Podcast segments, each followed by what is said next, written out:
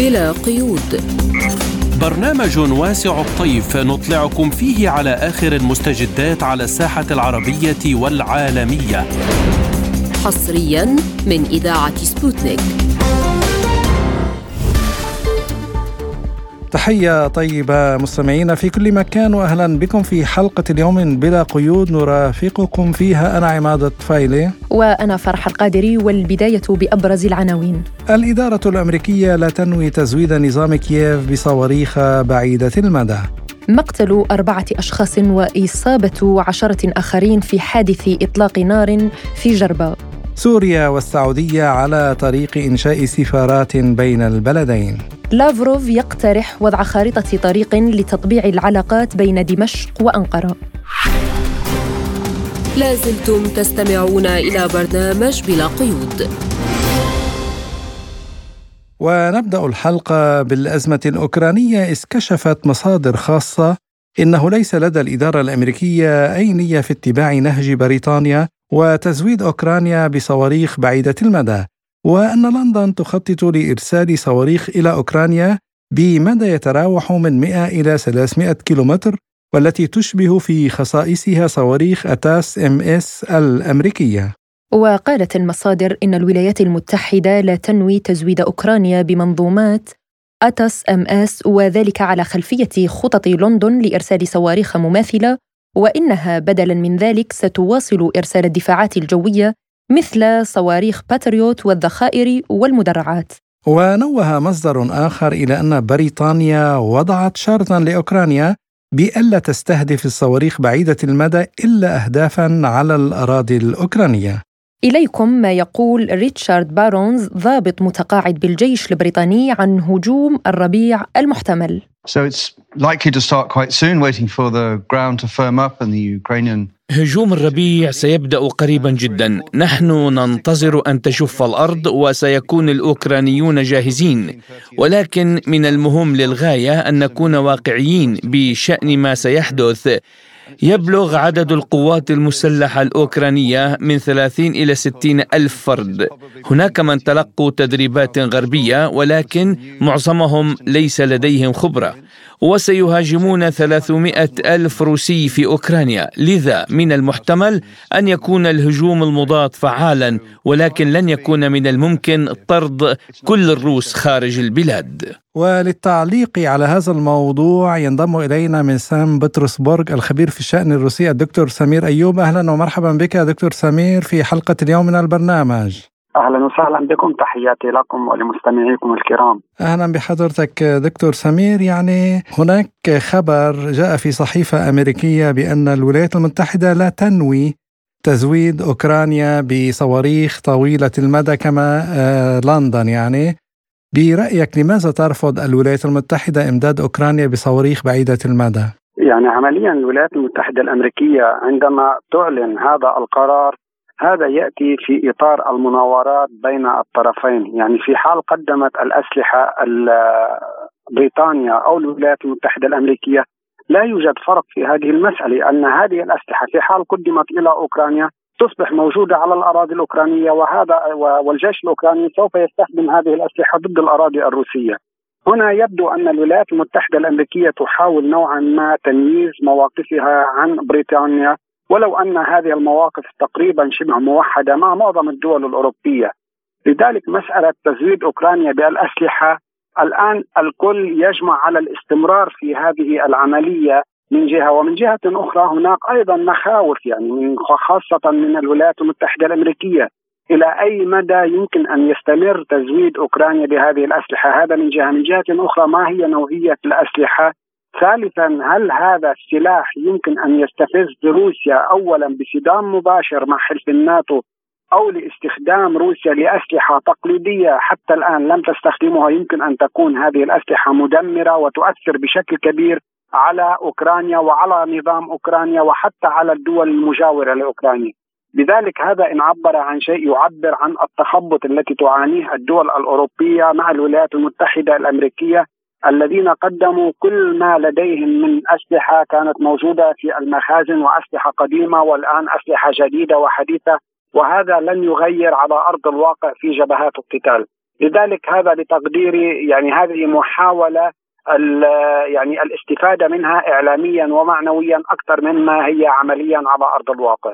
وأيضا دكتور يعني المساعدات التي قدرت بعشرات المليارات لدعم آه، يعني الجيش الأوكراني، بريطانيا قالوا إنهم سيناقشون مع الولايات المتحدة الأمريكية إنشاء تحالف لاستعادة أوكرانيا، برأيك ما مدى واقعية هذا السيناريو بالنظر إلى أن آه، هناك دعم عسكري ومادي لأوكرانيا في أرض الواقع. يعني كما قلت قبل قليل الغرب مع الولايات المتحدة الأمريكية قدموا كل ما لديهم وكل ما يستطيعون من أسلحة إلى أوكرانيا لمواجهة روسيا ولضرب روسيا. يعني عمليا نحن نعلم أن هذه حرب هي حرب بين روسيا وحلف الناتو لكن للأسف أوكرانيا هي الساحة والشعب الأوكراني هو الأداة. لكن يعني الآن لم يبقى أمام الناتو سوى يعني في النهاية مرحلة واحدة لا غير. هي أن يتدخل هذا الناتو أو جيش الناتو بطريقة مباشرة في العمليات العسكرية في أوكرانيا. هل يستطيع هل يجرؤ هل لديه القدرة على مواجهة روسيا بشكل مباشر؟ وهل الولايات المتحدة الأمريكية وأوروبا مستعدة لإشعال فتيل حرب عالمية ثالثة؟ أنا أستبعد ذلك. لذلك تبقى هذه المسألة مسألة تزويد أوكرانيا بالأسلحة وبالأموال مجرد ضغط نفسي ومعنوي على روسيا لاعتقادهم بأن روسيا يمكن أن في النهاية يعني أن تجلس إلى طاولة المفاوضات بناء على شروط أوكرانية وشروط أمريكية. حتى الآن هذا لم يحصل، لذلك يعني نحن يمكن في الفترة القادمة أن نرى مساعدات كبيرة، مساعدات واسعة يمكن أن تكون معظمها في الأسلحة البرية وليس في الأسلحة الجوية. لكن يمكن أن يبقى يعني القرار الأخير وهو تسليم أوكرانيا أسلحة جوية أي طائرات متطورة، هذا بتقديري أيضا يمكن أن يؤدي إلى صدام مباشر لأن هذه الطائرات الحديثة لا يمكن استخدامها داخل أوكرانيا أي ليس لديها مطارات داخل أوكرانيا يمكن أن تقلع من دول مجاورة، هذا بحد ذاته يعطي الحق لروسيا بالرد على يعني أماكن انطلاق هذه الطائرات. لذلك تبقى الأمور حتى الآن يعني ضمن الإطار الذي يرضي أوروبا ويرضي الولايات المتحدة الأمريكية بشكل خاص. يعني المعارك تجري على الساحة الأوكرانية روسيا تستنزف نوعا ما. الشعب الأوكراني وأوكرانيا تدفع الثمن الغالي. هذا يبدو أنه يعني آه، لكن دكتور سمير الولايات المتحدة الأمريكية تتوقع الهجوم المضاد وتنتظر يعني وكانه أولوية لها. يعني وزير الخارجية الأمريكي أنتوني بلينكين قال إن كييف تلقت كل الأسلحة من الغرب لشن هجوم مضاد ناجح. يعني وكأنه عم يتساءل لماذا لم يبدأ هذا الهجوم؟ ونسألك برأيك لماذا لم يبدأ هذا الهجوم؟ وهل يعني يتوقع الأمريكيون النجاح لهذا الهجوم في حال حصل؟ يعني اولا من يحدد نتائج الهجوم ويقوم ويقيم الوضع العسكري على جبهات القتال هو من يقاتل أي الجيش الأوكراني. الجيش الأوكراني يعلم أنه لا يستطيع القيام بهجوم واسع على مختلف الجبهات واستعادة أراضي كان قد خسرها في السابق. لكن يبدو أن التحريض الأمريكي والطلب الأمريكي والأوروبي من الطرف الأوكراني للقيام بهذا الهجوم سببه هو فقط يعني إيجاد تبريرات للمساعدات الكبيرة والضخمة التي تقدمها أوروبا وأمريكا للجيش الأوكراني. لكن هذا الهجوم كان من المفروض أن يحصل منذ شهر ولكن تأجيله الآن يأتي ليس بسبب أن الجيش الأوكراني لا يريد أو لا يستطيع أو لا يخضع للاملاءات الغربية ولكن يبدو أن الضربات الروسية المستمرة منذ أكثر من شهر والتي تزداد يوما بعد يوم على الجبه على جبهات القتال وعلى الجبهات الخلفية. يعني هناك العديد من مراكز الأسلحة تم تدميرها طرق المواصلات تم تدميرها هناك العديد من الجسور تم تدميرها. لذلك هذه المخاوف لدى الطرف الأوكراني والدول الأوروبية آه، يعني أدت إلى محاولة تأجيل هذا الهجوم. وأنا بتقديري إذا استمر زخم العمليات العسكرية الروسية على هذا المنحى لفترة شهر يمكن أن يلغى هذا الهجوم بشكل تام ويعوض عنه باستهداف يعني بعمليات إرهابية باستهداف بطائرات مسيرة للعديد من المواقع الروسية. وهذا ما يلاحظ الآن يعني يبدو أن المعركة القادمة يمكن أن تكون معركة الطائرات المسيرة التي تنطلق من أوكرانيا وتضرب بنى تحتية يمكن أن أن تكون مدنية يمكن أن تكون عسكرية. هذا فقط للتعويض عن الهجوم الأوكراني في حال نجحت القوات الروسية في ضرب كل الإمدادات الخلفية وطرق المواصلات وهذا يبدو واضح الآن على جبهات القتال. يعني دكتور سمير بحديثك عن آه، الطيارات الطائرات المسيرة آه، بيسكوف اليوم قال إن إنكار الولايات المتحدة الأمريكية وبريطانيا للهجوم على الكريملين مثيرة للسخرية برأيك يعني لماذا تحاول كل من بريطانيا وأمريكا اللعب آه، وضخ المزيد من المساعدات إلى أوكرانيا ووضعها في موقف أنها هي الخاسر الأكبر وحتى أن الدول الأوروبية كذلك خاسر في هذه المعركة يعني بالتأكيد منذ أن بدأت هذه العملية العسكرية الروسية واستفزاز روسيا والتحريض الأمريكي آه، كان الهدف ضرب الاقتصاد الدول الأوروبية وحتى تحجيم الدول الأوروبية لتبقى تابعة للولايات المتحدة الأمريكية.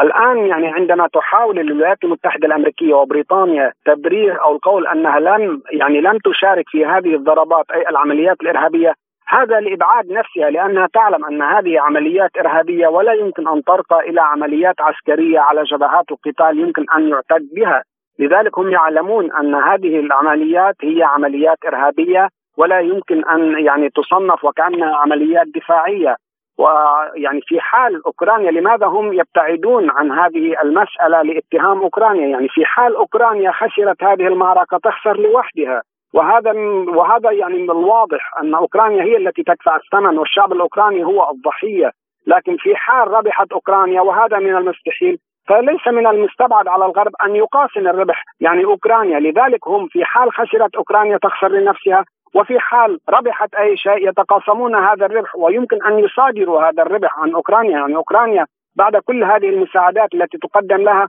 أصبحت مديونة للولايات المتحدة الأمريكية أعتقد إلى 100 عام في المستقبل. لذلك كل ما يجري الآن هو للأسف ضرب محاولة ضرب روسيا وإضعافها على الساحة الأوكرانية كما قلت. والآن كل هذه الأسلحة بتقديري عاجلا أم اجلا أوكرانيا سوف تكون مضطرة لدفع ثمنها. أما أن نتحدث عن تغيير على جبهات القتال يبدو أن مجرد تأجيل الهجوم الأوكراني هذا يعني أن هناك شكوك في أي يعني نتائج إيجابية يمكن أن تحصل من أي هجوم يمكن ان أن يحصل ضد القوات الروسية. يبقى كما قلت وأنا أشدد أن القوات الأوكرانية يمكن أن تستخدم فقط الأساليب الإرهابية لمحاولة الترويع وتهديد روسيا ليس أكثر لأنه ليس لديها لا الإمكانيات العسكرية ولا الإمكانيات اللوجستية التي تؤهلها شن هجوم واسع ويعني إحداث خرق كبير يمكن أن يغير في الأوضاع الميدانية ويرغم روسيا على الجلوس لطاولة المفاوضات كما يرغبون أي بناء على شروطهم وليس على شروط روسيا. نعم دكتور سمير في آخر خبر يعني أعلنت روسيا عن نيتها الانسحاب من معاهدة القوات المسلحة التقليدية في أوروبا الموقعة في عام 1990 والمحدثة في ال 99 يعني ما هي دلالات هذا الموقف وإلى ما يشير يعني هذه النية لدى روسيا للانسحاب؟ يعني لم تبقى معاهدات حتى الآن آه، بين روسيا والولايات المتحدة الأمريكية أو بين روسيا وأوروبا بشكل عام إلا وإما جمدت أو تم الانسحاب منها أو الغيت. هذا يعكس جو المتشنج وجو الصراع بين الطرفين. كل هذه المعاهدات كانت تلتزم فيها روسيا تلتزم بها روسيا، لكن للأسف الغرب مع الولايات المتحدة الأمريكية صحيح على الأوراق كانوا يوقعون على هذه الاتفاقيات رغم أن الاتفاقية الأخيرة يعني لم تكن موقعه حتى الآن من معظم الدول الأوروبية لكنهم لم يلتزموا بأي من هذه الاتفاقيات والدليل على ذلك أن العمل... أن الأوضاع في أوكرانيا وتحريض أوكرانيا ضد روسيا وتزويدها بالأسلحة كل ذلك يخالف هذه الاتفاقيات ويظهر الوجه الحقيقي لأوروبا وللولايات المتحدة التي تستغل هذه الاتفاقيات للضغط والحد من الإنتاج الحربي في روسيا ولوقف يعني أو لإضعاف قوتها العسكرية أو للتحديد أو لتقليل قواعدها العسكرية خارج روسيا بينما هم يقومون بتوسيع حلف الناتو وإنشاء القواعد العسكرية وزيادة الأعداد الكبيرة لجنود للجنود الأمريكيين على أراضي الدول الأوروبية. كل هذا لا يمكن أن ترضى به روسيا، إما أن تطبق هذه الاتفاقيات بحذافيرها من الطرفين أو أن روسيا كما هو من الواضح سوف تنسحب من كل الاتفاقيات في حال لم يلتزم بها الطرف الآخر. نعم نشكرك الدكتور سمير أيوب الخبير في الشان الروسي كنت معنا من سان بطرسبرغ شكرا على هذه المعلومات القيمة. أهلا وسهلا. لازلتم تستمعون إلى برنامج بلا قيود. وإلى الملف التونسي أعلنت وزارة الداخلية التونسية عن إقدام عون حرس تابع للمركز البحري للحرس الوطني بأغير جربة جنوبي تونس على قتل زميله باستعمال سلاحه الفردي والاستيلاء على ذخيرة ما أسفر عن إصابة ستة أعوان أمن بإصابات متفاوتة الخطورة حيث توفي أحدهم كما توفي اثنان من الزوار تونسي وفرنسي وأصيب أربعة أشخاص آخرين بجروح متفاوتة تم نقلهم إلى المستشفى لتلقي العلاج. وأكدت الوزارة أنه تم تطويق المعبد وحوزته وتأمين جميع المتواجدين داخل المعبد وخارجه وأن الأبحاث جارية لمعرفة دواعي هذا الاعتداء الغادر والجبان. ولمناقشة هذا الموضوع أكثر نستضيف معنا الخبير والمحلل السياسي التونسي الأستاذ خالد عبيد. أهلا وسهلا بك ونبدأ مباشرة مما جرى بالأمس يعني في واقعة مقتل عدد من الأشخاص في جربة. حقيقة ما حدث أمر مؤسف واليوم تونس تعيش مجموعة من التوترات على مختلف الأصعدة.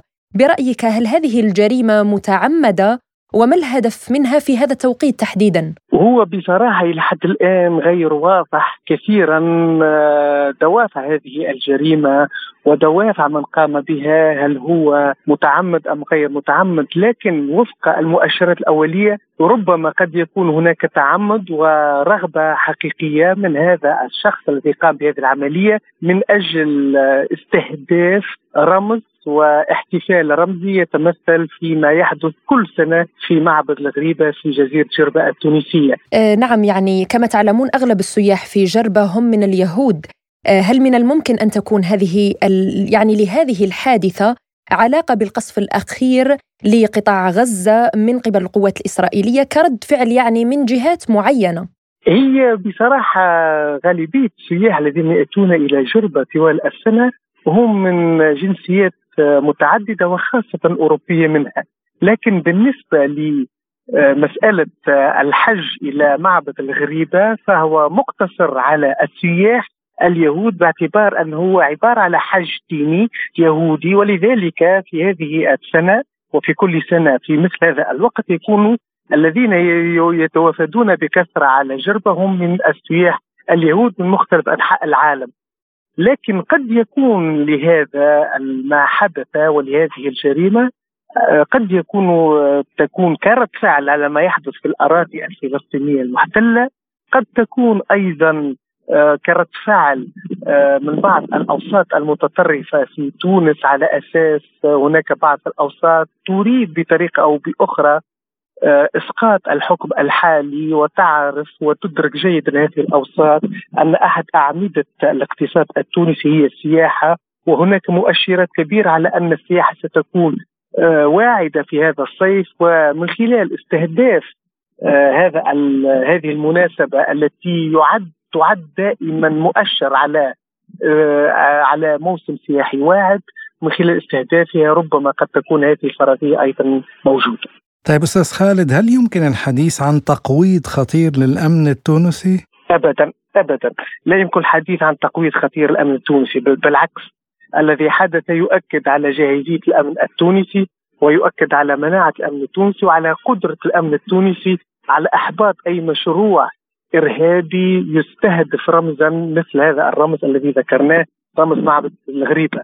الاحتياطات الأمنية هي كبيرة فالذي حدث هو أن لأول مرة هذه الجريمة يرتكبها آه، فرد حامل للسلاح ولهذا السبب حدث الذي حدث وحتى عندما حاول اختراق الصفوف الأمنية الأولى لم يستطع ذلك وتم القضاء عليه واستهدافه مباشرة عندما حاول اختراق الصف الدفاعي الأول للأمن التونسي حول المعبد. نعم نذكر يعني هنا مستمعينا الكرام أن آه هذا المزار يعتبر مزار سياحي ويضم إحدى أقدم نسخ التوراة ويعود تاريخه إلى ما قبل 2500 عام وهو أقدم المعابد اليهودية في شمال إفريقيا. نشكرك الخبير والمحلل السياسي التونسي الأستاذ خالد عبيد على هذه المداخلة. كنت معنا من تونس. شكرا. لازلتم تستمعون إلى برنامج بلا قيود. وإلى العلاقات السورية السعودية حيث قررت سوريا استئناف عمل بعثتها الدبلوماسية في المملكة العربية السعودية حسب ما قال مصدر مسؤول في وزارة الخارجية السورية. وفي وقت سابق قالت الخارجية السعودية إن المملكة ستستأنف عمل سفارتها في سوريا بعد قرار الدول العربية إعادة سوريا إلى عضوية جامعة الدول العربية. وللتعليق على هذا الموضوع إليكم ما يقوله لبرنامجنا الخبير في الشؤون العربية والإقليمية الدكتور حسام شعيب عن قراءته لعودة العلاقات السورية والسعودية بعد انقطاع طويل. اولا يعني بعد إعلان الجامعة العربية على مستوى وزراء الخارجيه بعودة سوريا لشغل مقعدها التي أساسا كانت قد حرمت منه طيلة السنوات الماضية، كان لابد أيضا أن تكون هناك خطوات لاحقة أعتقد أن السعودية هي من كانت تنتظر هذه الخطوة للإعلان عن اعاده فتح السفارة السورية في الرياض. وهذا يعتبر مقدمة برأيي آه، لدعوة سوريا للقمة العربية المرتقبة في الرياض خلال الأيام القادمة. لا شك اليوم أن عودة السعودية باتجاه المصالحة مع سوريا والانفتاح عليها سيعدد مسألة الأمن والاستقرار في أرجاء المنطقة عموما خصوصا أيضا بعد المصالحة أو التسوية الإيرانية السعودية وبالتالي آه، بتقديري أن هناك الكثير من الملفات العالقة سياسيا وعسكريا وامنيا في المنطقة من الممكن أن تصل آه، إلى حلول نهائية بالاتفاق، يعني نحن نتحدث عن الجامعة العربية. فعليا الجامعة العربية ثمة فقط أربع دول هي المؤثر الأكثر في هذه الجامعة. كلنا يعلم أن السعودية تلعب دورا كبيرا في عودة سوريا آه، كما أن هناك مصر إضافة إلى وجود العراق والإمارات وأيضا هناك مبادرة جزائرية. إذا الثقل اليوم أو هذه الدول على الأقل هي مقتنعة تماما آه، بعودة سوريا هذه العودة أنا برأيي أيضا هي كفكرة كانت مطروحة لطالما من الحليف الروسي منذ سنوات بأن تكون سوريا آه، في الجامعة وأن ينفتح الاشقاء العرب على سوريا. وعن السعي العربي والسعودي وتوطيد العلاقات مع سوريا يقول الشعيب أنا بتقديري القناعة جاءت أيضا آه، نتيجة متغيرات كثيرة. من هذه المتغيرات أن هناك خيبة أمل قد تشكلت لدى عواصم عربية من الأداء الأمريكي في المنطقة. أضف إلى أن الحرب الروسية الأوكرانية وأيضا آه، تبعات هذه الحرب بما جاء من بعض المتطلبات الأمريكية خصوصا بما يتعلق بزيادة إنتاج النفط ورفض السعودية. آه، أيضا نحن نتحدث عن كما أشرت أنا قبل قليل أن هناك ملفات شائكة تبين لدول الخليج وتحديدا للسعودية آه، أن أمريكا هي ضالعه فيها. عندما نتحدث مثلا عن الحوثيين ومقاومتهم في اليمن وتكتشف السعودية آه، أن الصواريخ كانت تصل بعلم أمريكي، اذا الأمريكي يريد أن يبتز الجميع وهو يريد أن يحقق فقط المصالح الخاصة به أو بإسرائيل في المنطقة. اليوم عودة سوريا أعتقد أنها ستنعكس على ملفات كلبنان في إيجاد حل لتسمية رئيس جمهورية، ستنعكس على اليمن، ستنعكس أيضا على مكافحة الإرهاب، ستنعكس على مسألة المخدرات والكبتاغون، ستنعكس أيضا على آه، قضايا كثيرة. الآن السوريون ماذا ينتظرون؟ هل فعلا الجامعة العربية وهذا أمل السوريين تحديدا ستدعو إلى مؤتمر دولي للمانحين لسوريا؟ اليوم ما تحتاجه سوريا على الأقل بعد كل هذه السنوات وهذا الدمار الذي أصابها أتحدث في البنى التحتية آه، مع التقدير لأرواح الشهداء، نحن نحتاج ما يزيد عن حوالي تريليون دولار، فهل هناك فعلا نوايا خليجية ستكون لإقامة أو لإعلان مؤتمر دولي لمنح سوريا. هذا جانب، الجانب الآخر اليوم مهم جدا آه، أن تضغط الجامعة العربية باعتبار أن سوريا قد عادت إليها مجتمعة على المنظمات الدولية لا سيما على الإدارة الأمريكية أيضا بمسألة رفع العقوبات الجائرة ورفع الحصار على الشعب السوري. ولعل هذا أهم ما في الأمر لأنه سيحسن على الأقل من الحالة المعيشية لدى المواطن السوري خصوصا اننا نتحدث عن حرمان حقيقي لكثير من المنتجات حتى بما فيها هناك يعني مواد طبية تكاد لا تصل إلى سوريا، إضافة إلى منتجات زراعية صناعية، قضايا تتعلق أحيانا آه، بقطع إلكترونية، قضايا تتعلق بقطع بالطيران، كل ذلك. هذا مهم جدا الآن في الأيام القادمة، بتقديري واضح أن هناك نوايا لعودة سوريا، لكن هذا الأمر يحتاج أيضا آه، لأن يواكبه تنسيق آه، أو تكفير عن ذنب تلك الدول التي تورطت أساسا في سوريا من خلال إعادة إحياء الشعب السوري وإنعاش الاقتصاد السوري لأن المرحلة القادمة يعني أصبحت حساسة بعد أيضا الزلزال الذي قد أصاب سوريا وحل نعم. بكارثة كبيره. وعن إمكانية ومدى واقعية أن تضغط السعودية على الولايات المتحدة لرفع العقوبات ضد سوريا يقول شعيب. أنا يعني آه، نحن نعلم أن آه، آه، المملكة السعودية يعني هي حليف استراتيجي للولايات المتحدة الأمريكية في المنطقة والعلاقات بينهما علاقات قديمة ورغم يعني كل ما تقوم به السعودية اليوم من تسويات في المنطقة حتى مع إيران ومع سوريا، أنا بتقديري يعني بعيدا عن التصريحات الأمريكية في خارجيتها هذا لم يكن أساسا ليحصل لولا أن هناك يعني ضمن موافقة أمريكية. وبالتالي آه، لعل الفكرة الأمريكية الآن هي مسألة احتواء سوريا. آه، هذا الاحتواء لغاية أن تبتعد عن الحلفاء الذين أرقوا المشروع الأمريكي أو افشلوا المشروع الأمريكي. آه، ليس في سوريا وإنما في المنطقة، دعني أكون صريحا ومع أيضا السادة المستمعين أننا نتحدث عن تحالف روسي سوري استطاع أن يفشل المشروع الأمريكي برمته، ليس فقط لتقسيم سوريا وإنما أيضا للسيطرة على الساحل السوري من قبل الأمريكيين وغيرهم. آه، إضافة إلى أن الإرهاب الذي ضبط تماما أنا لا أقول أننا قد تخلصنا منه ولكنه ضبط تماما آه، هذا الإرهاب. لم يكن يعني ليتحقق المشروع الأمريكي بان تكون سوريا منصة لهذا الإرهاب للانطلاق منها إلى دول أخرى. بما فيها دول عربية بالمناسبة وبما فيها قد تكون دول خليجية. حتى التسوية الإيرانية السعودية أنا بتقديري ثمة موافقة ضمنية أمريكية. الأمريكي يمارس دائما مسألة يعني التكابر السياسي. يحاول أن لا يعطي انطباعا بأنه قد آه، هو راض عن كل شيء. ولكن في الواقع هو الآن لا يملك أساسا خيارات. يعني هنا الهامش السعودي أنه لا يملك الآن خيارات كثيرة.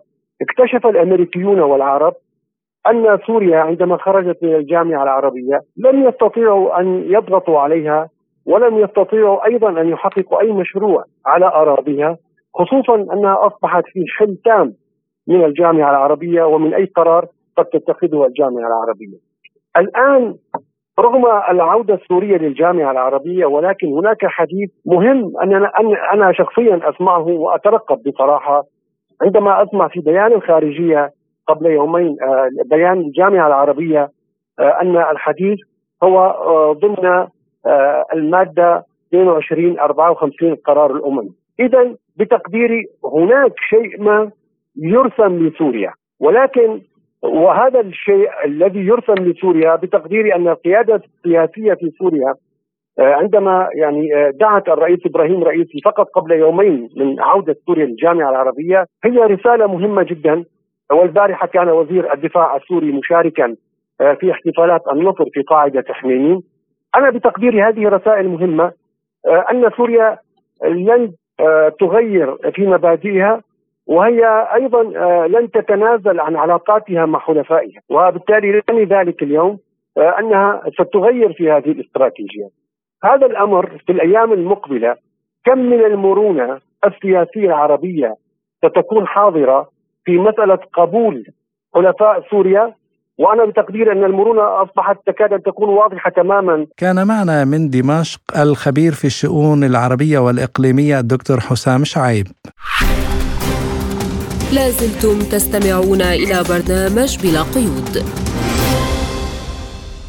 وإلى الاجتماع الرباعي بين روسيا وإيران وتركيا وسوريا اقترح وزير الخارجية الروسي سيرجي لافروف وضع خارطة طريق لتطبيع العلاقات بين دمشق وأنقرة مشيرا إلى أهمية العمل على إعادة الروابط اللوجستية بين سوريا وتركيا. إليكم ما يقوله وزير الخارجية سيرجي لافروف بهذا الصدد. Оптимальным результатом нашего сегодняшнего общения могла бы стать договоренность. قد تتمثل أفضل نتيجة لاجتماعنا اليوم في التوصل إلى اتفاق على توجيه الخبراء بإعداد مسودة خريطة طريق للتطبيع السوري التركي بحلول موعد الاجتماع الوزاري المقبل على أن يتم رفعها بعد ذلك إلى رؤساء دولنا. نرى في هذه الوثيقة عددا من المبادئ التي كما نفهمها يدعمها جميع المشاركين في الشكل الرباعي. أعني اولا وقبل كل شيء الالتزام الثابت بسيادة وسلامة أراضي واستقلال ووحدة جميع البلدان المشاركة في الاجتماع بمقاصد ومبادئ ميثاق الأمم المتحدة. إن إطلاق عملية التطبيع السوري التركي التي تكون فيها الدول الثلاث هي الضامن للفعالية المثبتة لصيغة أستانا له تأثير ايجابي ملحوظ ليس فقط على الوضع حول سوريا ولكن أيضا على الجو العام في الشرق المنطقة الشرقية ككل. وبحسب معلوماتنا فقد بدأ الأمريكيون في تشكيل ما يسمى بجيش سوريا الحرة في محيط الرقة السورية بمشاركة ممثلين عن العشائر العربية المحلية ومسلحي داعش ومنظمات إرهابية أخرى. وذلك بهدف واضح هو استخدام هؤلاء المسلحين ضد السلطات الشرعية في سوريا لزعزعة الاستقرار في البلاد. وللحديث أكثر عن هذا الموضوع إليكم ما يقوله لبرنامجنا الكاتب والمحلل السياسي أندري أونتيكوف عن أهمية اللقاء الرباعي اليوم في موسكو. طبعا آه، قد تشكلت على ما يبدو الظروف المناسبة لتطبيع العلاقات بين سوريا وتركيا ونحن نرى أن يعني كان هناك لقاءات عديدة على المستويات المختلفة آه، بين الدول الأربعة لتواصل إلى هذا هذا الهدف اليوم. كما تفضلتم لافروف تحدث عن ضرورة تشكيل خارطه الطريق وهذا شيء طبيعي بسبب أن توجد هناك خلافات عديدة وكان هناك بين سوريا وتركيا وكان هناك كان هناك توتر في العلاقات خلال أكثر من عشر سنوات بين دمشق وأنقرة. فبطبيعة الحال هناك كثير من المسائل التي تحتاج إلى حلها. طبعا من التواجد العسكري التركي في الأراضي السورية وكذلك قضية اللاجئين وقضية المنظمات المسلحة الكردية وما هنالك. فأنا أعتقد أن طبعا هذا يحتاج إلى مناقشات متكررة بين الدول الأربع فلذلك توجد هناك هذه الاقتراحات لوزير الخارجية الروسي. فطبعا المؤشر الإيجابي هو أن طبعا نحن نرى استمرار التفاوض والتواصل بين الدول الأربع فهذا يعطي لنا آمال بأن في نهاية المطاف نحن سنرى آه، تطبيع العلاقات بين سوريا وتركيا خاصة كما قلت سابقا أن هذا الشيء يتوافق مع المصالح كل دول على ما يبدو المشاركة في هذه المفاوضات. طبعا بالنسبة لتركيا تركيا ستستطيع أن تجد حلا لقضية اللاجئين التي ذكرتها في السابق سوريا طبعا تحتاج إلى انسحاب تركي من أراضيها.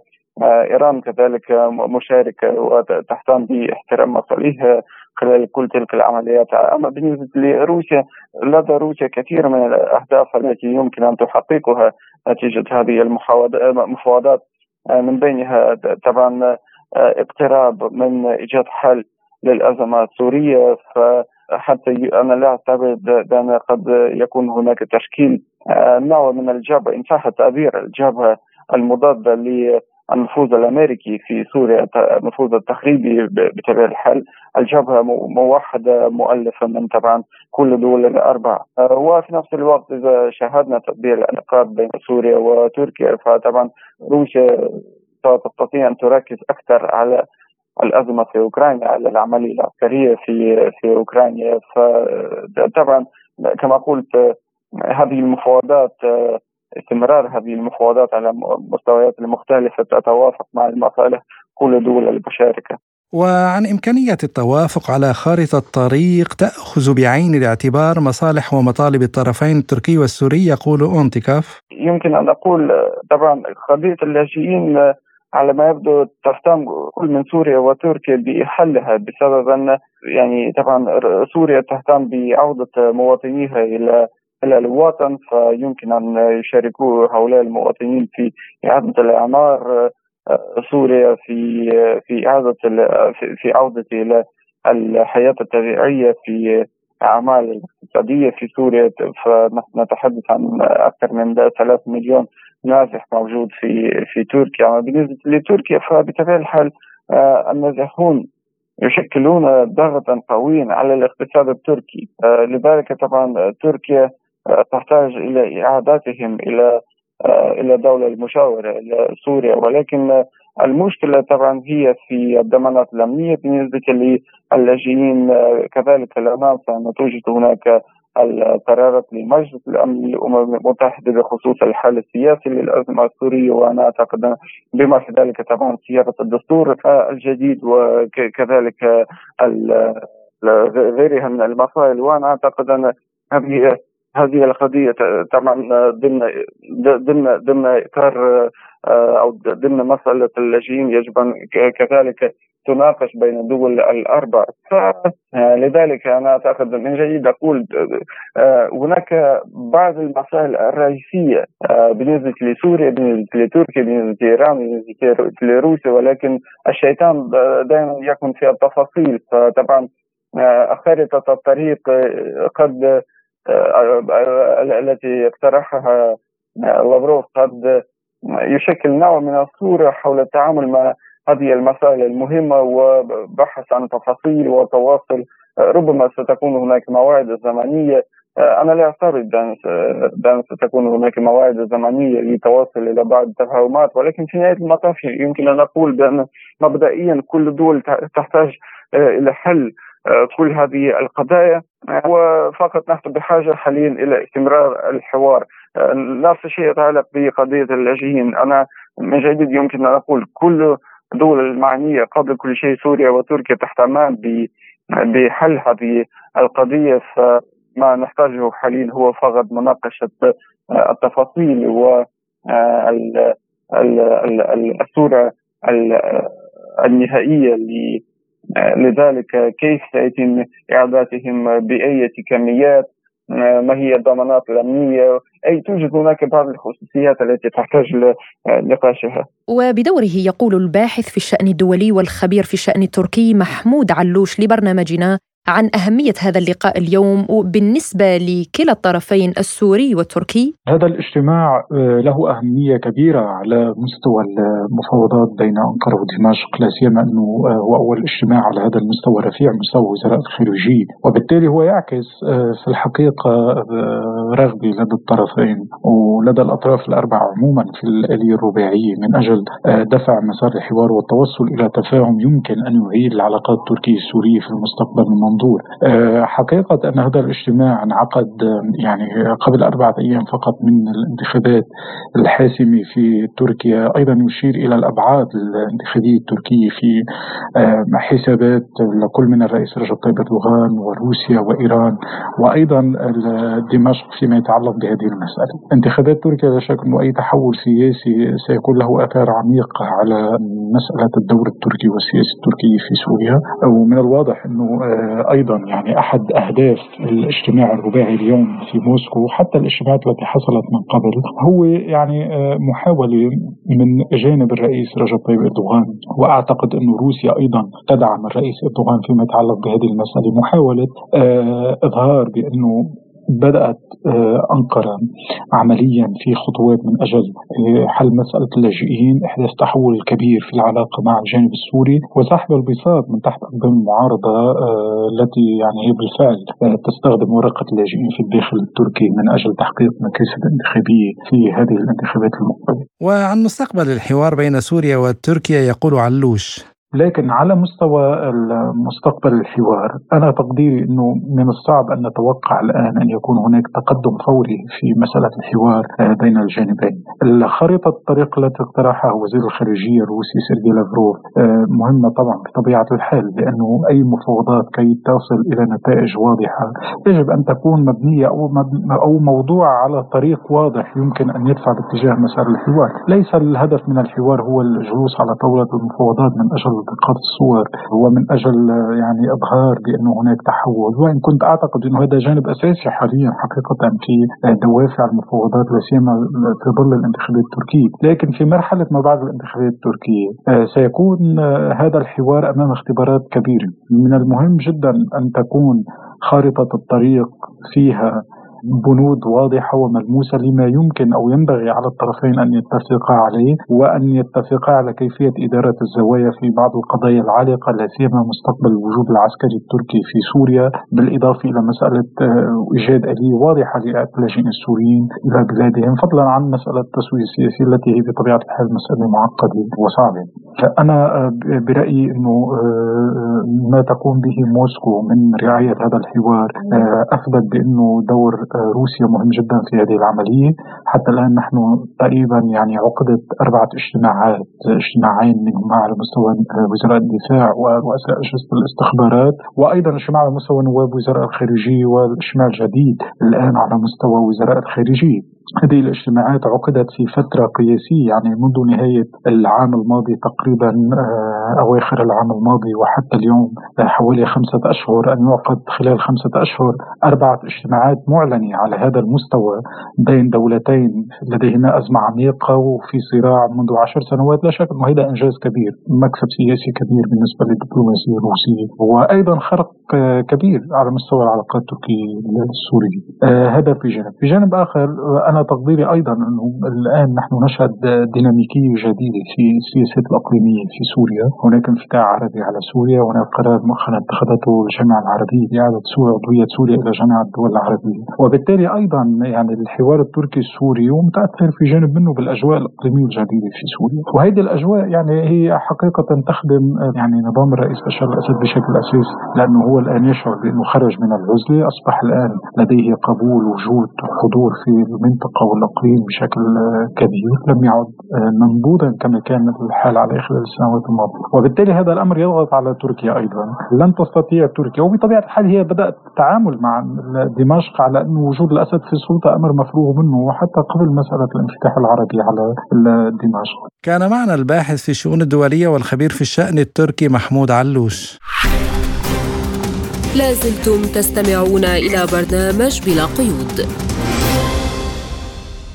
وفي الاقتصاد روسيا والجزائر تعملان على زيادة التجارة بين البلدين حيث أكد الممثل التجاري الروسي في الجزائر إيفان ناليتش أن روسيا والجزائر تعملان على زيادة التجارة بين البلدين وقال ناليتش لوكالة سبوتنيك يجري العمل على زيادة وتنويع حجم التجارة بيننا وهناك قطاعات واعدة لزيادة حجم التجارة بالنسبة لنا هي الزراعة وصناعة الأغذية والتعدين والأدوية والهندسة وأكثر من ذلك بكثير. ولمناقشة هذا الموضوع أكثر ينضم إلينا الخبير الاقتصادي الجزائري الأستاذ بريش عبد القادر من الجزائر أهلا وسهلا بك وشكرا لتواجدك اليوم معنا في بلا قيود ونسألك مباشرة يعني نرى تقاربا اقتصاديا وتبادلات تجارية بين الجزائر وروسيا برأيك هل اتخذت الجزائر مسارا جديدا في تنمية اقتصاداتها وغيرت وجهتها نحو روسيا؟ أهلا ومرحبا في الحقيقة يعني دعيني أقول بأن العلاقات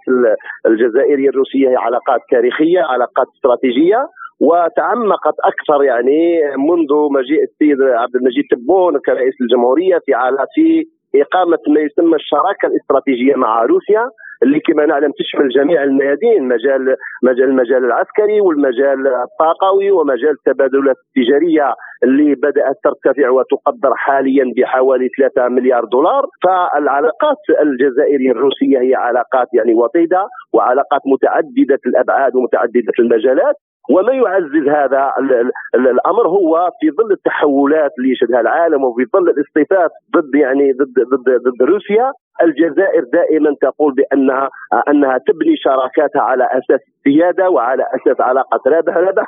وبالتالي علاقتنا مع روسيا لم لم ولن تحكمها هذه التجارب السياسية بل تحكمها المصالح التاريخية والمصالح المشتركة. طيب يعني أستاذ هل سيغير هذا التقارب الروسي الجزائري من العلاقات الأوروبية الجزائرية برأيك؟ لا يعني الجزائر بعثت برسائل وأفهمت الجميع بأنها آه، تبني علاقاتها وشراكتها الاستراتيجية على آه، على أساس المصالح المشتركة وعلى أساس الاحترام والسيادة الوطنية وبالتالي آه، حتى الطرف الأوروبي فهم هذه الرسالة. والآن الجزائر تبني كذلك علاقاتها الاستراتيجية مع أوروبا على أساس يعني احترام السيادة. وأوروبا ترى في الجزائر بأنها الشريك الموثوق خاصة في مجال يعني الإمداد البلاد بالطاقة وبالغاز تحديدا وبالتالي العملية ليست عملية آه، يعني آه، أنت معي أو ضدي ولكن العملية هي علاقة علاقة شراكة علاقة تجارية علاقة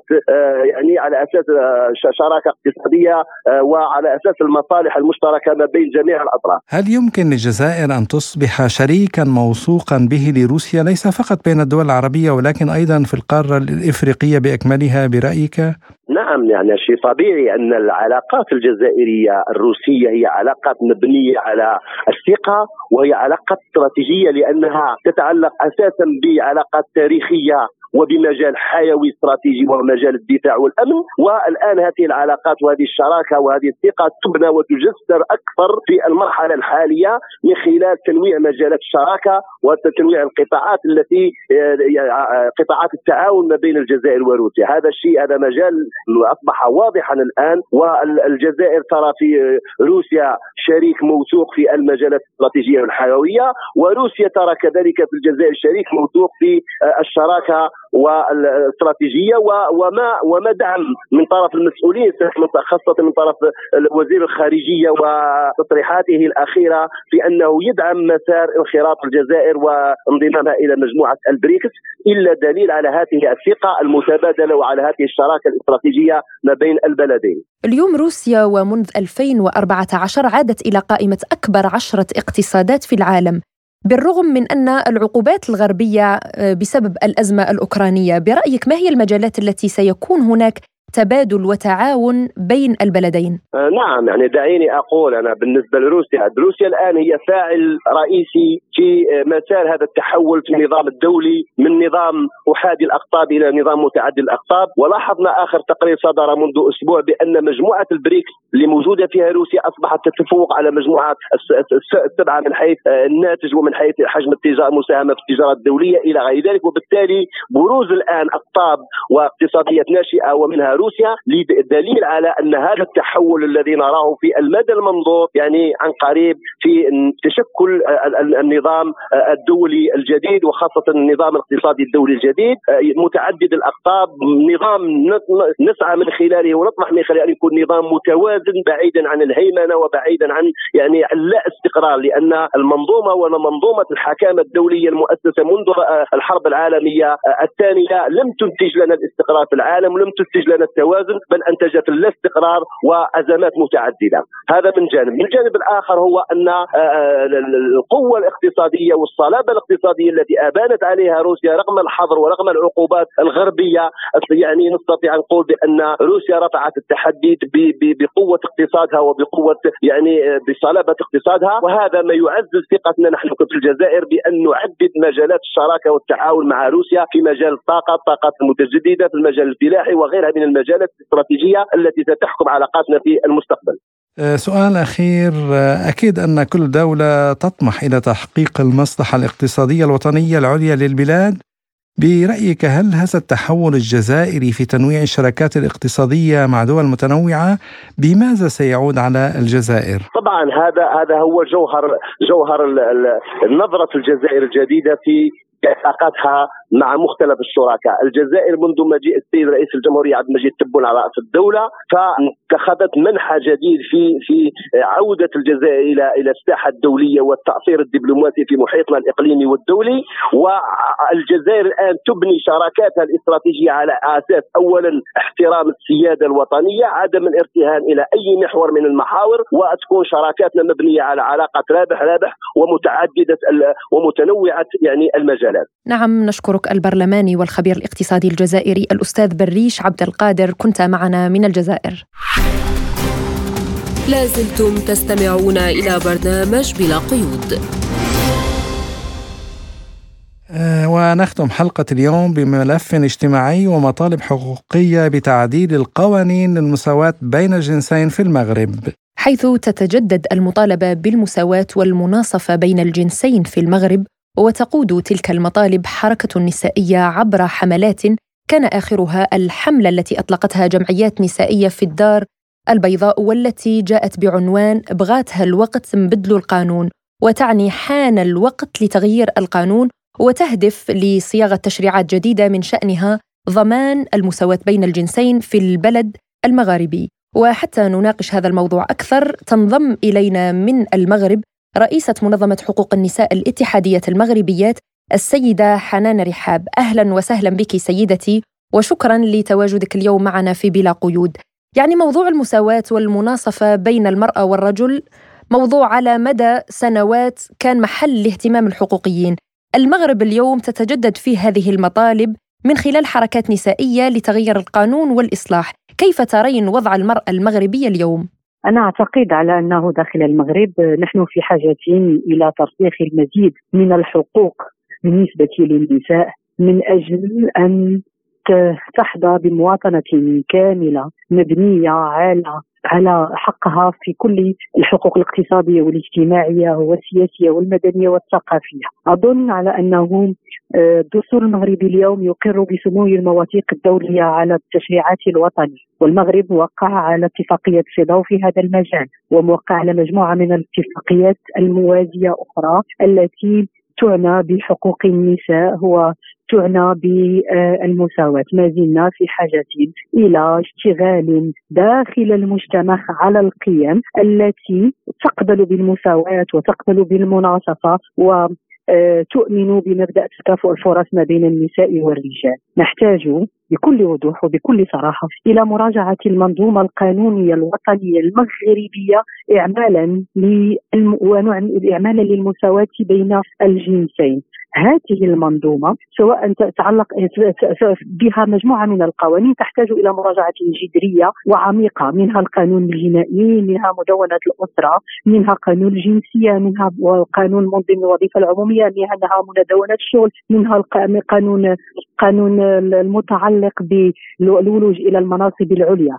وبالتالي آه، هذا في الجانب المرتبط بالجانب القانوني. أما في الجانب المرتبط بما هو قيمي نحتاج إلى أن ندرج مواد آه، آه، مواد أو حصص داخل المدرسة في كل مستويات التعليمية تعنى بحقوق النساء وبحقوق الإنسان بشكل عام وتعنى أيضا بمجتمع القيم. بمعنى أنه المساواة ليست قانونا فقط المساواة والإيمان بها هي هي هي هي فكرة أخلاق هي هي هي فكرة أخلاقية ان صح التعبير نحتاج أن نرسخها داخل الإنسان المغربي سيدة حنان يعني ما هي الصعوبات برأيك التي تواجهها المرأة المغربية اليوم خاصة المرأة المطلقة؟ صعوبات كثيرة منها منها منها ما هو متعلق بقانون اليوم المنظم للأسرة المغربية الذي لا لا يسير نهائيا الواقع الأسري المغربي اليوم. عندما نتحدث عن امراه أم مطلقة نتحدث عن أم حاضنة أيضا نتحدث عن أم لا تحضن أولادها يعني تتكفل بملبسهم وبصحتهم وبتربيتهم وبمتابعة دراستهم وغير ذلك. ونتحدث عن أب أب يمنح فقط النفقه لهؤلاء الأطفال وقد لا لا يراهم لسنوات ولكنه يمتلك الولاية الشرعية على أطفاله. من هذا عند الولاية الشرعية؟ أنه يمتلك كل القرارات الاداريه المرتبطة بأطفاله وغيرها هو الذي هو الذي يقرر فيها. تصوري معي هذا هذا هذا التناقض. كيف لأم حاضنة تربي تنظف تتابع صحة الطفل تقر يعني تدرسه لا تستطيع أن تدخل طفلها لإجراء عملية جراحية إلا بعد إذن الأب إلا بعد إذن الأب. لا تستطيع أن تنقل طفلها من مدرسة إلى إلى مدرسة أخرى إلا بعد إذن الأب. لا تستطيع أن تجيز جوازا سفر لطفلها إلا بعد إذن الأب لأنه هم هم في حالة فصال يعني أبوين مطلقين. وهنا من هذه من المطالب التي نريد أن نغيرها داخل المنظومة القانونية الوطنية خاصة المتعلقة بمدونه الأسرة. نشتغل عليها كحركة نسائية مغربية وأيضا التقط التقى جزء من المطالب ديالنا مع مع ما نستمع إليه من خلال شهادات أسر مغربية يعانين من هذا الأمر. تقريبا هناك إجماع وطني على ضرورة أن نعدل بعض هذه المواد ومواد أخرى مرتبطة بالنفقة والحضانة والولايه الشرعية عندما يتعلق الأمر بحالة الأم المطلقة أيضا ملك البلاد قال في خطابه الأخير خطاب العرش الأخير على أن هناك اختلالات في التطبيق وفي في التطبيق وفي التنفيذ وفي مدونة الاسره وأنه حان الوقت لأن نراجعها ونصلحها. يعني اليوم متغيرات كثيرة في الساحة الدولية والاجتماعية كذلك، برأيك هل المشرع المغربي يواكب هذه المتغيرات؟